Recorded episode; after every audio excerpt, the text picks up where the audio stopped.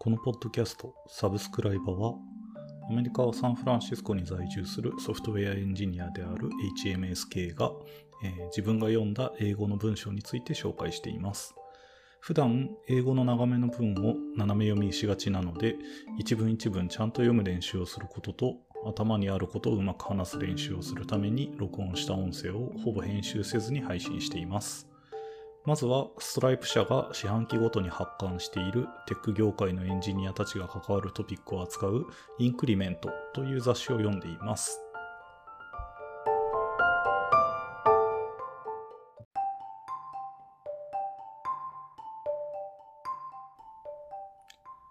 オンコール。三つ目の章は、Crafting Sustainable On-Call Rotations ということで、えー持続可能なオンコールローテーションの作り方とでも呼びますか？ Crafting で、まあ、手作りするみたいな、なんかお手製の感がある意味合いの作る。なんで作り方とでも言ったら良さそうな感じがします。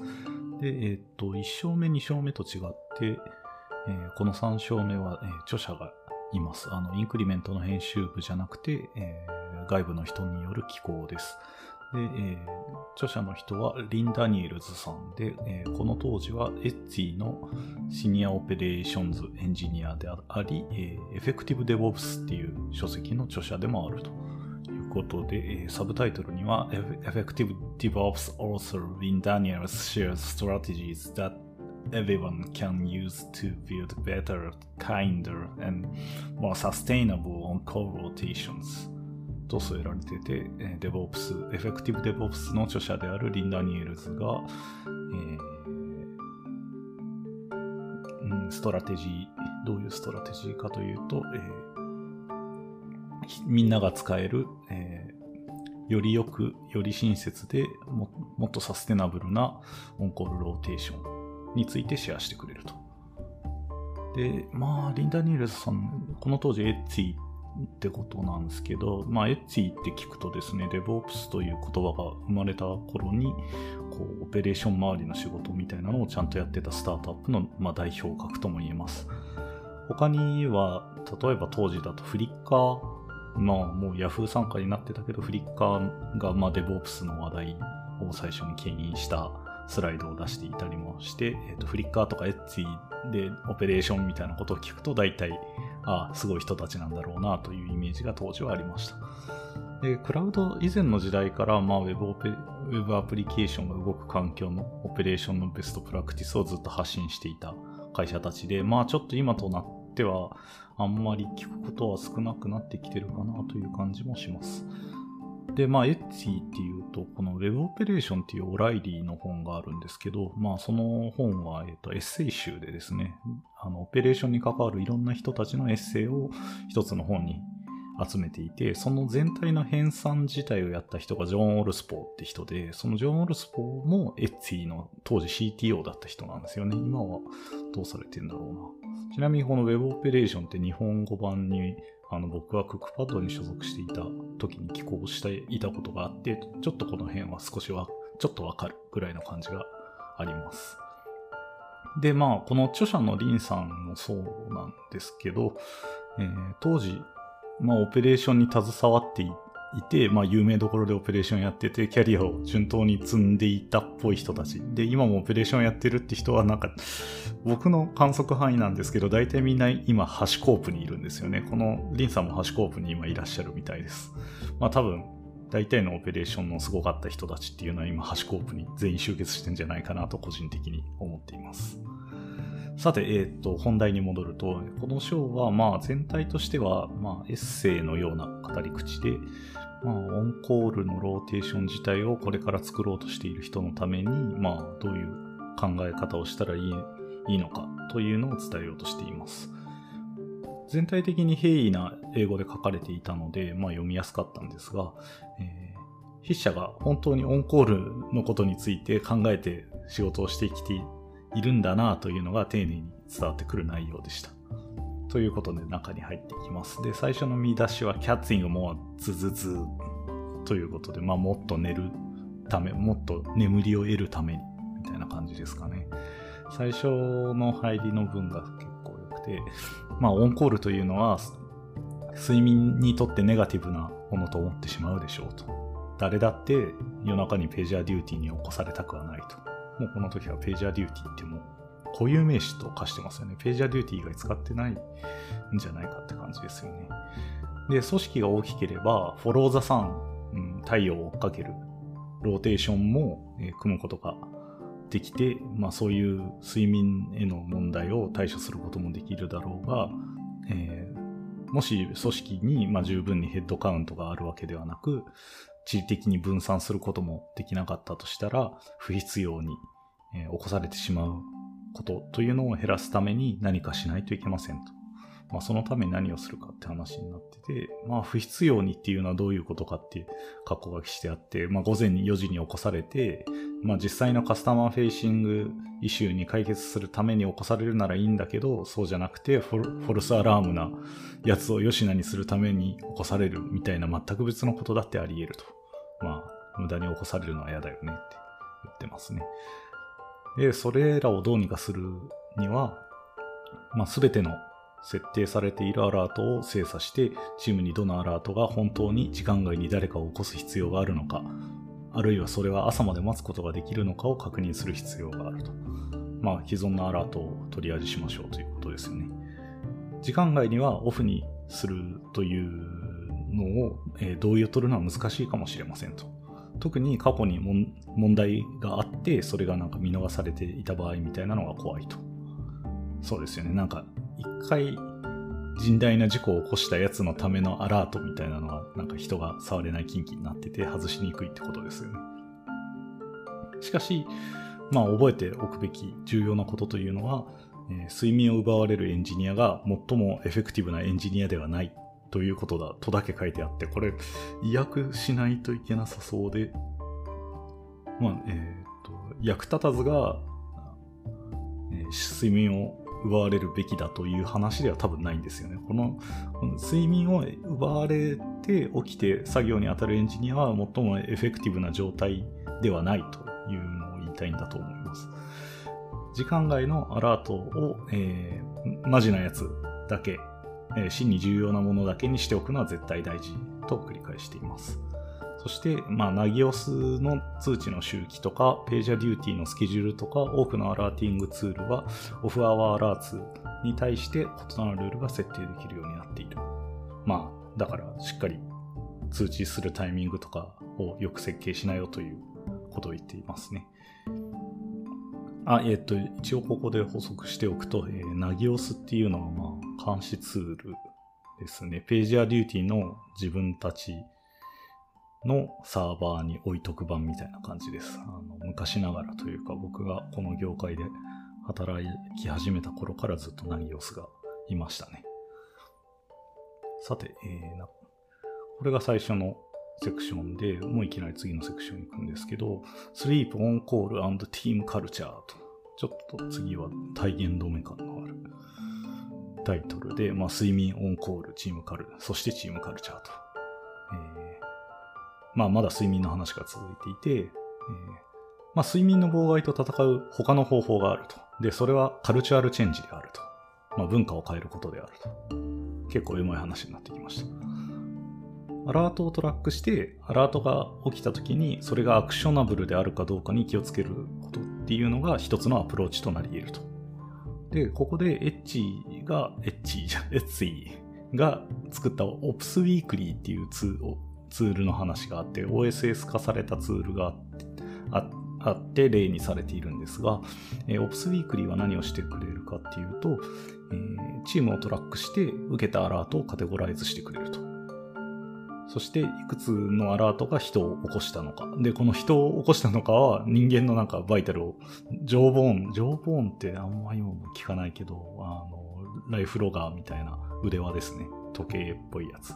とか、フィットビットみたいなやつです。で、フィットビットも一緒にここは書かれていて、ジョーボーンやフィットビットを活用して、まあ、いくつのアラートが人間を起こしてしまったのかとか、えいくつのアラートが人間によるアクションが必要だったのかがわかるグラフを Ops ウィークリは生成してくれると。こうやってテクノロジーを使って、えオンコールローテーション、そして睡眠への影響を効果的にトラックしているいるのが大事だと。そしてチームの誰かが、えー十分に休んでいるのかが分かった上で、えーローテーション自体をシェアできる。まあ、あの他の人が休んでるか気づけたり、自分が全然まだローテーションに入れるのが分かったりみたいな感じですかね。えーこうやって自分たちのことをよく見ることができるカルチャーを作り出すべきであると。夜に呼び出されて睡眠が足りなければ、えー翌朝寝ていても構わないとしてもらえるだろうと。なるほど。そして睡眠時間が、まあ、可視化されていたら、チームメンバーは他の人たちを、えー互いに気遣えるようになるだろうと。他の人をサポートすることを、まあ、数字的に見せることで encourage してくれると。そして、えー誰かの助けを借りて頑張っちゃ、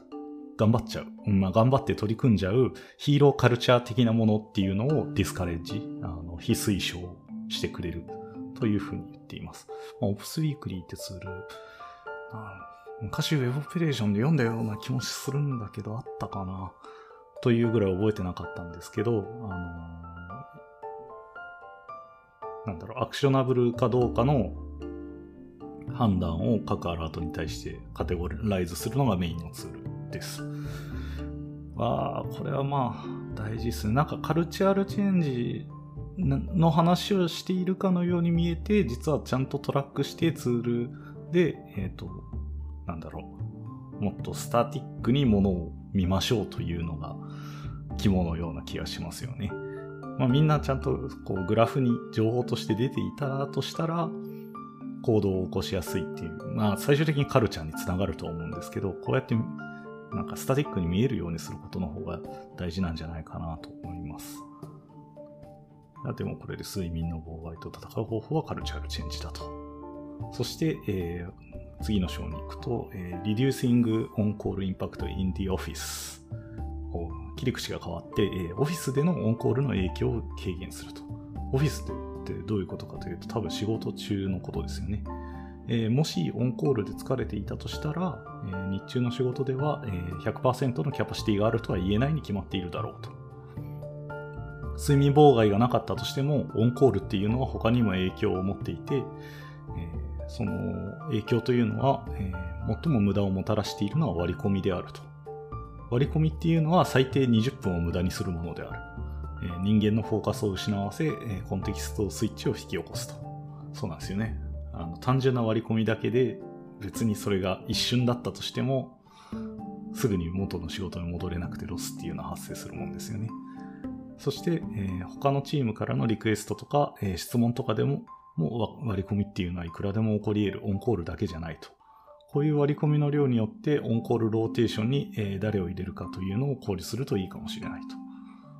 まあヒントになっていて、オンコール自体が割り込みである。そして他の仕事もいろんな割り込みがあるから、まあ職種によって割り込まれがちの人にオンコールはあんまりさせないとか、まあその逆もあってオンコールを多く回してもいい人っていうのも出てくるかもしれないって話ですよね。そして次の要素が、えー仕事について計画をするときに、えー長期的にも短期的にもオンコールについて考えることが重要であると。えーオンコールシフトがもし大変だったとしたら、えメインの仕事のデッドラインを調整した方がいい。そして、えオンコールで呼びなか、呼び出されなかったとしても、えローテーションは、え人間の他の仕事へのキャパシティに必ず影響があると。そうなんですよね。オンコールでアサインされてるっていうこと自体が不可ですよね。えスケジュールされたプロジェクトをオンコールで、え時間外もポケベルを持っている。ポケベルっていうかページャーって書いてるんですけど、ポケベルと訳しています。気に入ったので。えポケベルを持っている人が夜を使って、え完了させるなんてことを期待してはならない。まあ、オンコールになってる人っていうのは、そのオンコールの間が勤務時間っていう概念に、まあ、置き換えられないこともないんですよね。給与が発生してるし。だとすると、そう、オンコールで夜中起きてる人とか、まあなんか、ちょっと、日曜日に活動している状態の人に仕事をするっていうのを、まあ、うっかり期待しちゃわないことだなっていう釘を刺してる感じですかね。そして最後は、えーオンコールによって生まれた追加の仕事をどうにかする、えーサステイナブルな方法をチームは見つけ出さなければならないと。えー大事なのはフェアでサステナブルマナーがある、えチームの、えそのマナーをもって、えチームの誰にもそれが分散されることであると。まあ、公平感があるのが大事なんでしょうね。でも、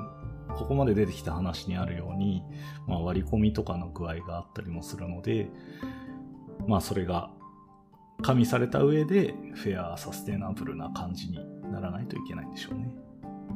いや、分散させるの大変ですよね。えー、あ、まあ、それに追加で言及されていて、す、え、べ、てのオンコールシフトが、えー、平等に作られるわけではなく、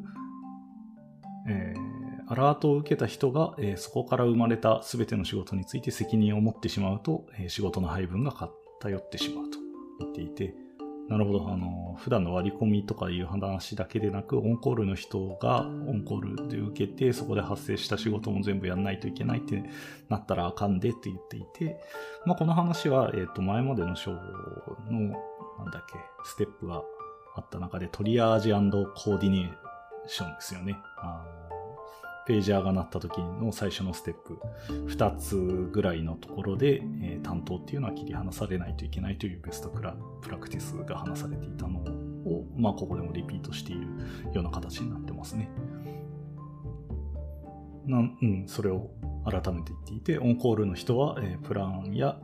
プランや仕事の分割に責任を持ち、残りの人たちがその生まれてきた仕事を完了させるという形にするとうまくいくかもしれないと。まさにコーディネーションまでですね。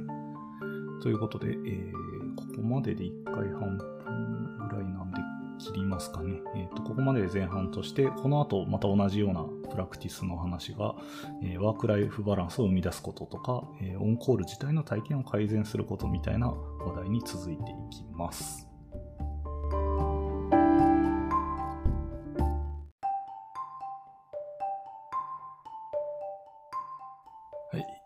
引き続き後半です。えー、後半のこの何個目かな？セクション ?1、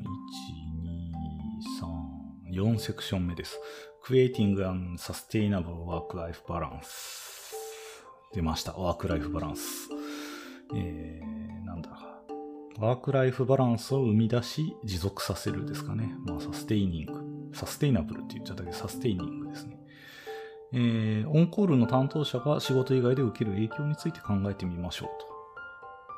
えー、ポケベルやラップトップと、えー、帯同されてる、まあ、繋がれている感覚になってしまいますと。確かに。まあ、えー、どこに行くにもラップトップと MiFi。MiFi って MIFI って書いて MiFi なんですけど、これポケット Wi-Fi 的な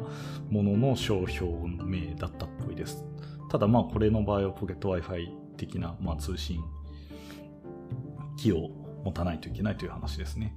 えー、オンコールの担当中仕事以外でもまあずっとそういうものを持たないといけないと。で、自分のシフトの間っていうのは友人や家族との予定を我慢しないといけないかもしれない。そして、えー、ローテーションの人数やシフトの長さで、どのくらいシフトが厳しいかによって、えー、無駄に人間を疲弊させてしまうだろうと。そして、どういうシフトがうまくいくかというのは必ず実験した方がいいと。えー、チームごとに優先度や、えローテーションへ、ローテーションっていうかオンコールへの個人的な嗜好も異なってくる。 preference も異なってくると。まあ実験するのが大事ということですよね。まあチームによってね、なんか時間外で全然対応するのが好きな人とか、ね、それで給料出るから別に喜んでやりますみたいな人もいると思うし、逆に家族が多かったりしたら大変かもしれないので、あんまりしたくないって人ももちろんいるでしょうね。そして、えーオンコールの生活への影響を認識するというのが、えー、マネジメントレベルでもインディビジュアルレベルでも、えー、クリティカルになってきますと。例えば、権限の少ない人には、えー、特に影響が大きく大きく感じられてしまうことに、え注意したいと。おどういうことだ？えああ、まあ権限が少ないってあれか。自分で何か変えられない場合、うん、なんか大変な状態の人ですよね。自分でオンコール振られても、そのオンコールを交わせないとかそういうことかな。えっと、そこに続いてるのは、えー、子供や家族のケア、えー、家のやることとかに、えー、時間を使わないといけなくて、十分な時間や、やエネルギーっていうのが他の人よりもない場合がある。これ権限が少ないって訳し方良くなかったな。多分、まあ、パワーが残ってない的な言い方が多いのかな。そして、えーこのセカンドシフト、サードシフトの仕事っていうのは、えー、ああ、なるほど、えー女性や有色人種にとって不釣り合いな影響がある。例えば、えー同じ仕事をやっている白人男性よりも給料が少ない。割とストレートに書いてますね。いや社社会的に見るとそうで、白人男性だともっと自由度が効いたりするとか、給料が高いから、まあ我慢できるみたいな、まあコントラストはもしかしたら影響するかもしれないですもんね。なるほど。まあ今、今そういう場所っていうのはそんなに多くないとは信じたいですけどね。ああ、なんか改めて字面で見ると衝撃ですね。そして、えー仕事外で、仕事外で人々には実際の責任がない。まあこういう子供とか家族のケアとか、なんかいろんな他の責務みたいなのがないと思ってローテーションを組むと、えー参加できる人間を制限してしまうこととなるだろうと。まあ、要はオンコールの時間が、まあ、人によってどういうものなのかが全然違うから気にしようねって話なんでしょうね。そして、えーいつも通りなスケジュールを、えー可能な限り維持維持できるよう人々を啓蒙するべきであると。まあ、普段通り過ごせるようにするオンコールであっても、みたいにしてあげると。ここでもう一回出てくるのが MyFi、MyFi を提供して、まあ、どこにでも出かけられるようにしてあげて、えーまだ普段の生活に近しいと言える状態にしてあげましょうと。ああささっきはでも MyFi 持ってんのがもう繋がれている感覚になるみたいなことを言っているけど MyFi はやっぱり持たした方がいいって話ですね。そして、えー短時間で誰かとスワップできたりするようにして、ジムだったり、ドクターアポイントメントに、えーオンコールの間だとしても行けるようにすると。まあそういう制度は大事ですよね。まあ日中とかね、他の時間でオンコールなら日中他の人に代わってもらうとか、まあいろんな形はあるでしょうね。そして、えーオンコールが、えーエンジニアにとって文字通り何もできないことを意味するカルチャーを作ってしまわないことが大事であると。まあオンコールだから今日は何もできませんとか、オンコールだから出かけられませんみたいな状態にならないよう意識していこうってことですね。まあみんながそう思い込んでしまわないことが大事というのでカルチャーを作ってしまわないことと言ってるんだろうな。はい。そしてワークライフバランスが、えーどんな仕事でも大事だが、時間外の仕事であることは特に重要であると。シニアなメンバーは休みを取るお手本となるべきであって、オンコール中であってもワークライフバランスが十分に可能であることを体現しなければならない。これは耳が痛いですね。シニア的立場の時に、なんか、まあ、パッショネイトなのはいいんだけど、なんか超頑張ってるみたいな、シニアのあの人が超頑張ってるから、ジュニアな我々はもっと頑張らなければってなるような風潮にしちゃダメって話ですよね。まあシニアの人が堂々と休んでるのはとても、まあ背中で語るというか、必要なことですよね。いやー、いやできねえな。難しい。そして、えー個人のレベルでは、オンコールが何であるかというのを、えー友人や家族、パートナー、ペットに説明できなければならない。ペットはこれ冗談で入ってて、格好書きがあります。あなたの猫は朝4時には、まあ起きているだろうし、えー別にページャーデューティーのコールがあっても気にしないかもしれないと。猫ですもんね。いや、夜行性ですから。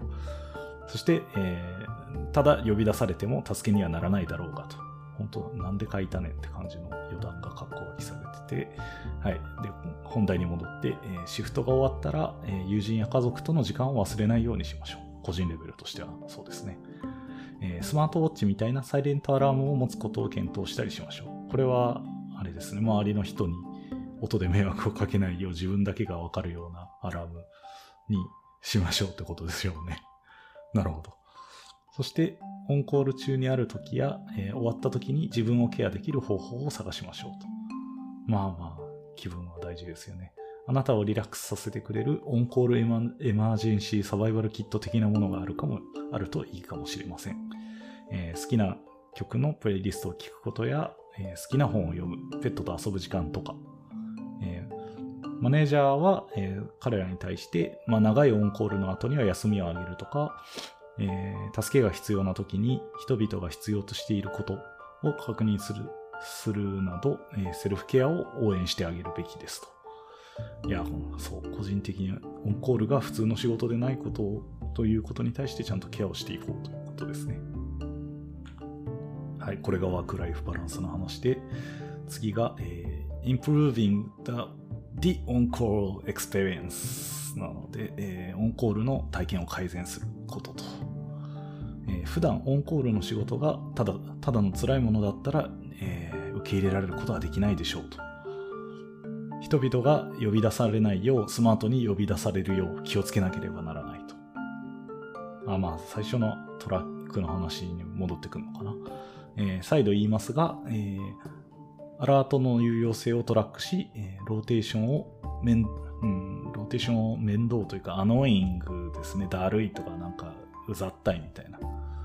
ローテーションを、まあ、だるい感じのものにしているものを見つけ出して、えー修正するのが大事だと。まあ、えっ、と、アクショナブルかどうかを判断する、本当に鳴らすべきかを判断するっていう最初の話ですね。そして、行動不可能なアラートは、これらのアラートをなくせないか、えー自問自答しなさいと。多分これは業務時間中だけなるようにしろっていうことになるだろう。えー夜間に対応する必要がないのだからと。まあ、それでも行動不可能なんだからどうすんだろうな。まあ、行動不可能な例が難しいな。どういう形なんだろうな。そして、えーアラートをなくすことを恐れず、えーいつ鳴るのかを変えたり、えメール、メールだけの通知にするとかに変えていくといい。で、実験とその繰り返しっていうのがオンコールローテーションを良くしていく鍵となると。で、逆に行動可能なアラートについては、えーどれくらいオンコールのエンジニアが簡単に対処できるかについて考えろと。というのは、す、べ、てのアラートが付き添っ、えす、べてのアラートが、えーあなたに付き添ってくれるランブックを持っているべきと。ランブックっていうのは何度か出てきますが、まあ、手順書的なやつですね。あの、この通りコマンドを入れていくとか、こう、こういうルールでトリアージするとか書いてるなんか攻略本的なやつです。あの、会社にいろんなランブックがあります。えー、ナギオスヘラルド。僕は知らないプラグインみたいな名前なんですけど、えー、ナギオスヘラルドみたいなツールで、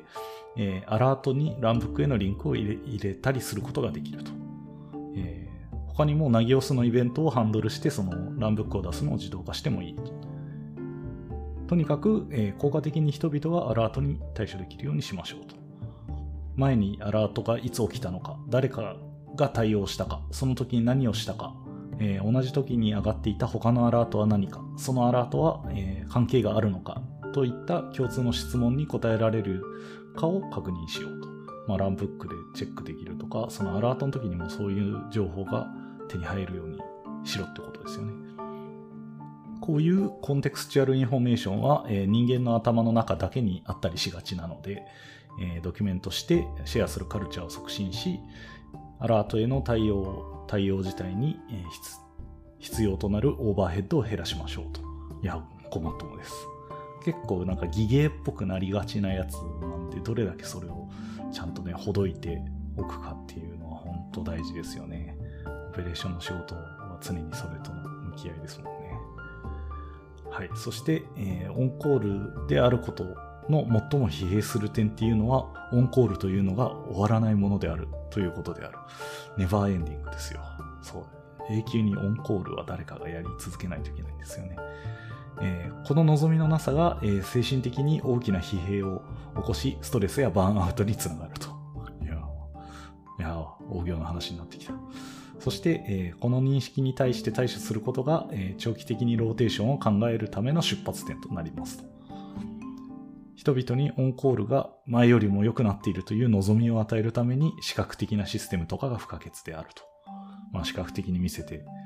良くなってる、良くなってる、もっと良くしたいって感じさせないといけないんでしょうね。いや、ほんとそうだな。そして、えーアラートの数とか、えー行動可能なアクションをパーセンテージで示し、何人が起こされたかをトラックし、えーそれらが人々を、えーそれらを人々がより良いものにしていくというカルチャーを作るのであると。これは Opsweekly の話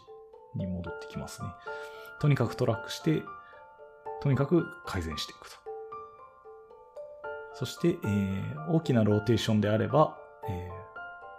ああ、これ人間だな。えっ、と、 off-call、オンコールの逆という意味で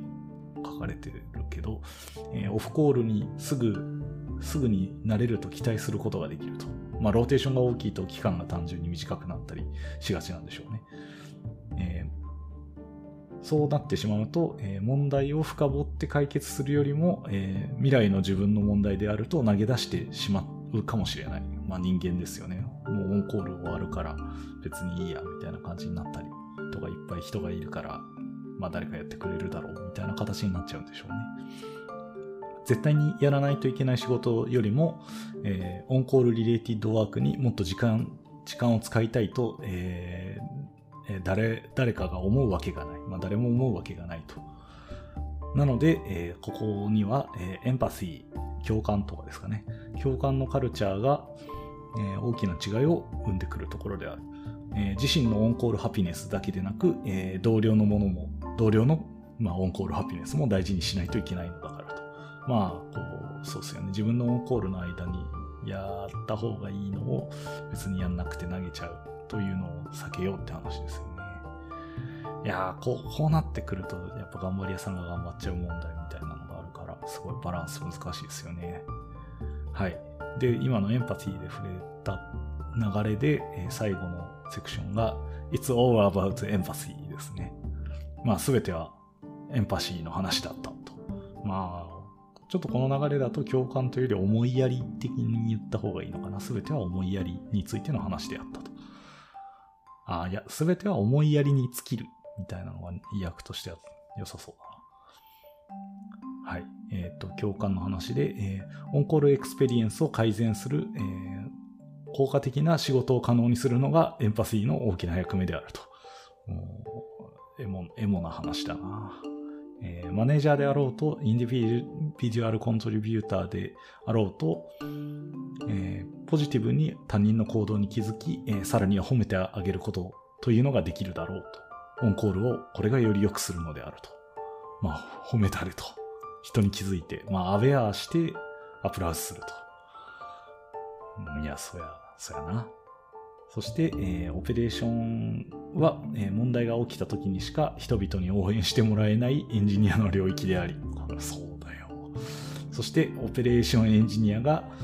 えー、サイトが動き続けている残りの時間のためにやっている全ての behind the scenes 的な仕事は、えー、全然認識してもらえないと。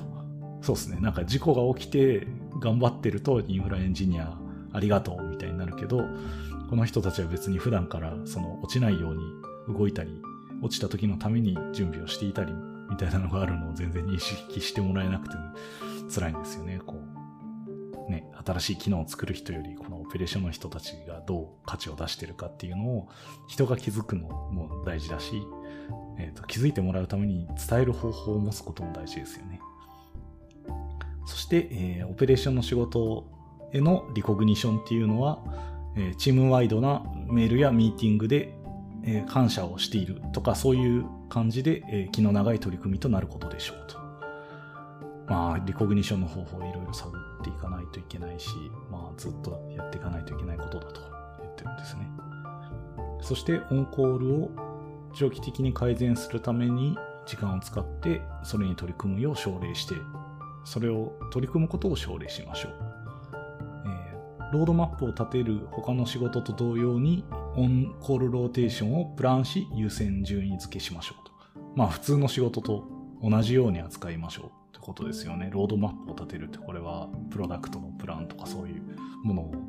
暗に示していますね。オンコールは別にただの当番で回すものではなくて、プランし優先順位付けするものであると、ごもっともですと。そして最後に、えー、オンコールというのは90%が、えー、無秩序なものであると。えー、あなたが積極的に良くしない限り。まあ、そう、積極的に良くしていかないと無秩序はずっと続いていくと。えー、そしてこれは時間を追って悪化していく。なので、えー、人々をモチベートし、えー、人々をリワードしてくれるものを探し出し、アラートによるノイズを減らすこと、ランブックを確保と、オンコールの問題を解決するツールを作ることをどんどんエンカレッジしていくことに、えー、努力しましょうと。そして、えー、現状の変えられないこととして、えー、ああ、違う。えっ、と、これはオンコールローテーション自体をもうもう何も変えられないひどい何かであるとして受け入れてしまうんじゃなくて、えー、これをどうにかしていくために何かをやっていきましょうと。オンコールだっつって諦めんなって話ですよね。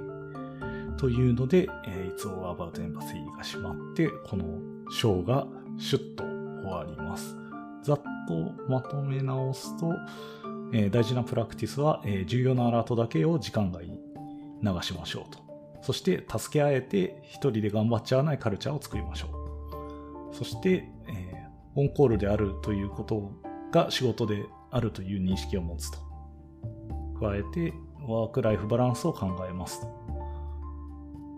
そして、オンコール自体を苦しくないように改善していくのが重要で、え最後に思いやりというのが大事になってきますという感じですかね。いや、なかなかいいショーでした。ということで、え、今回はここまでです。お疲れ、シャワー。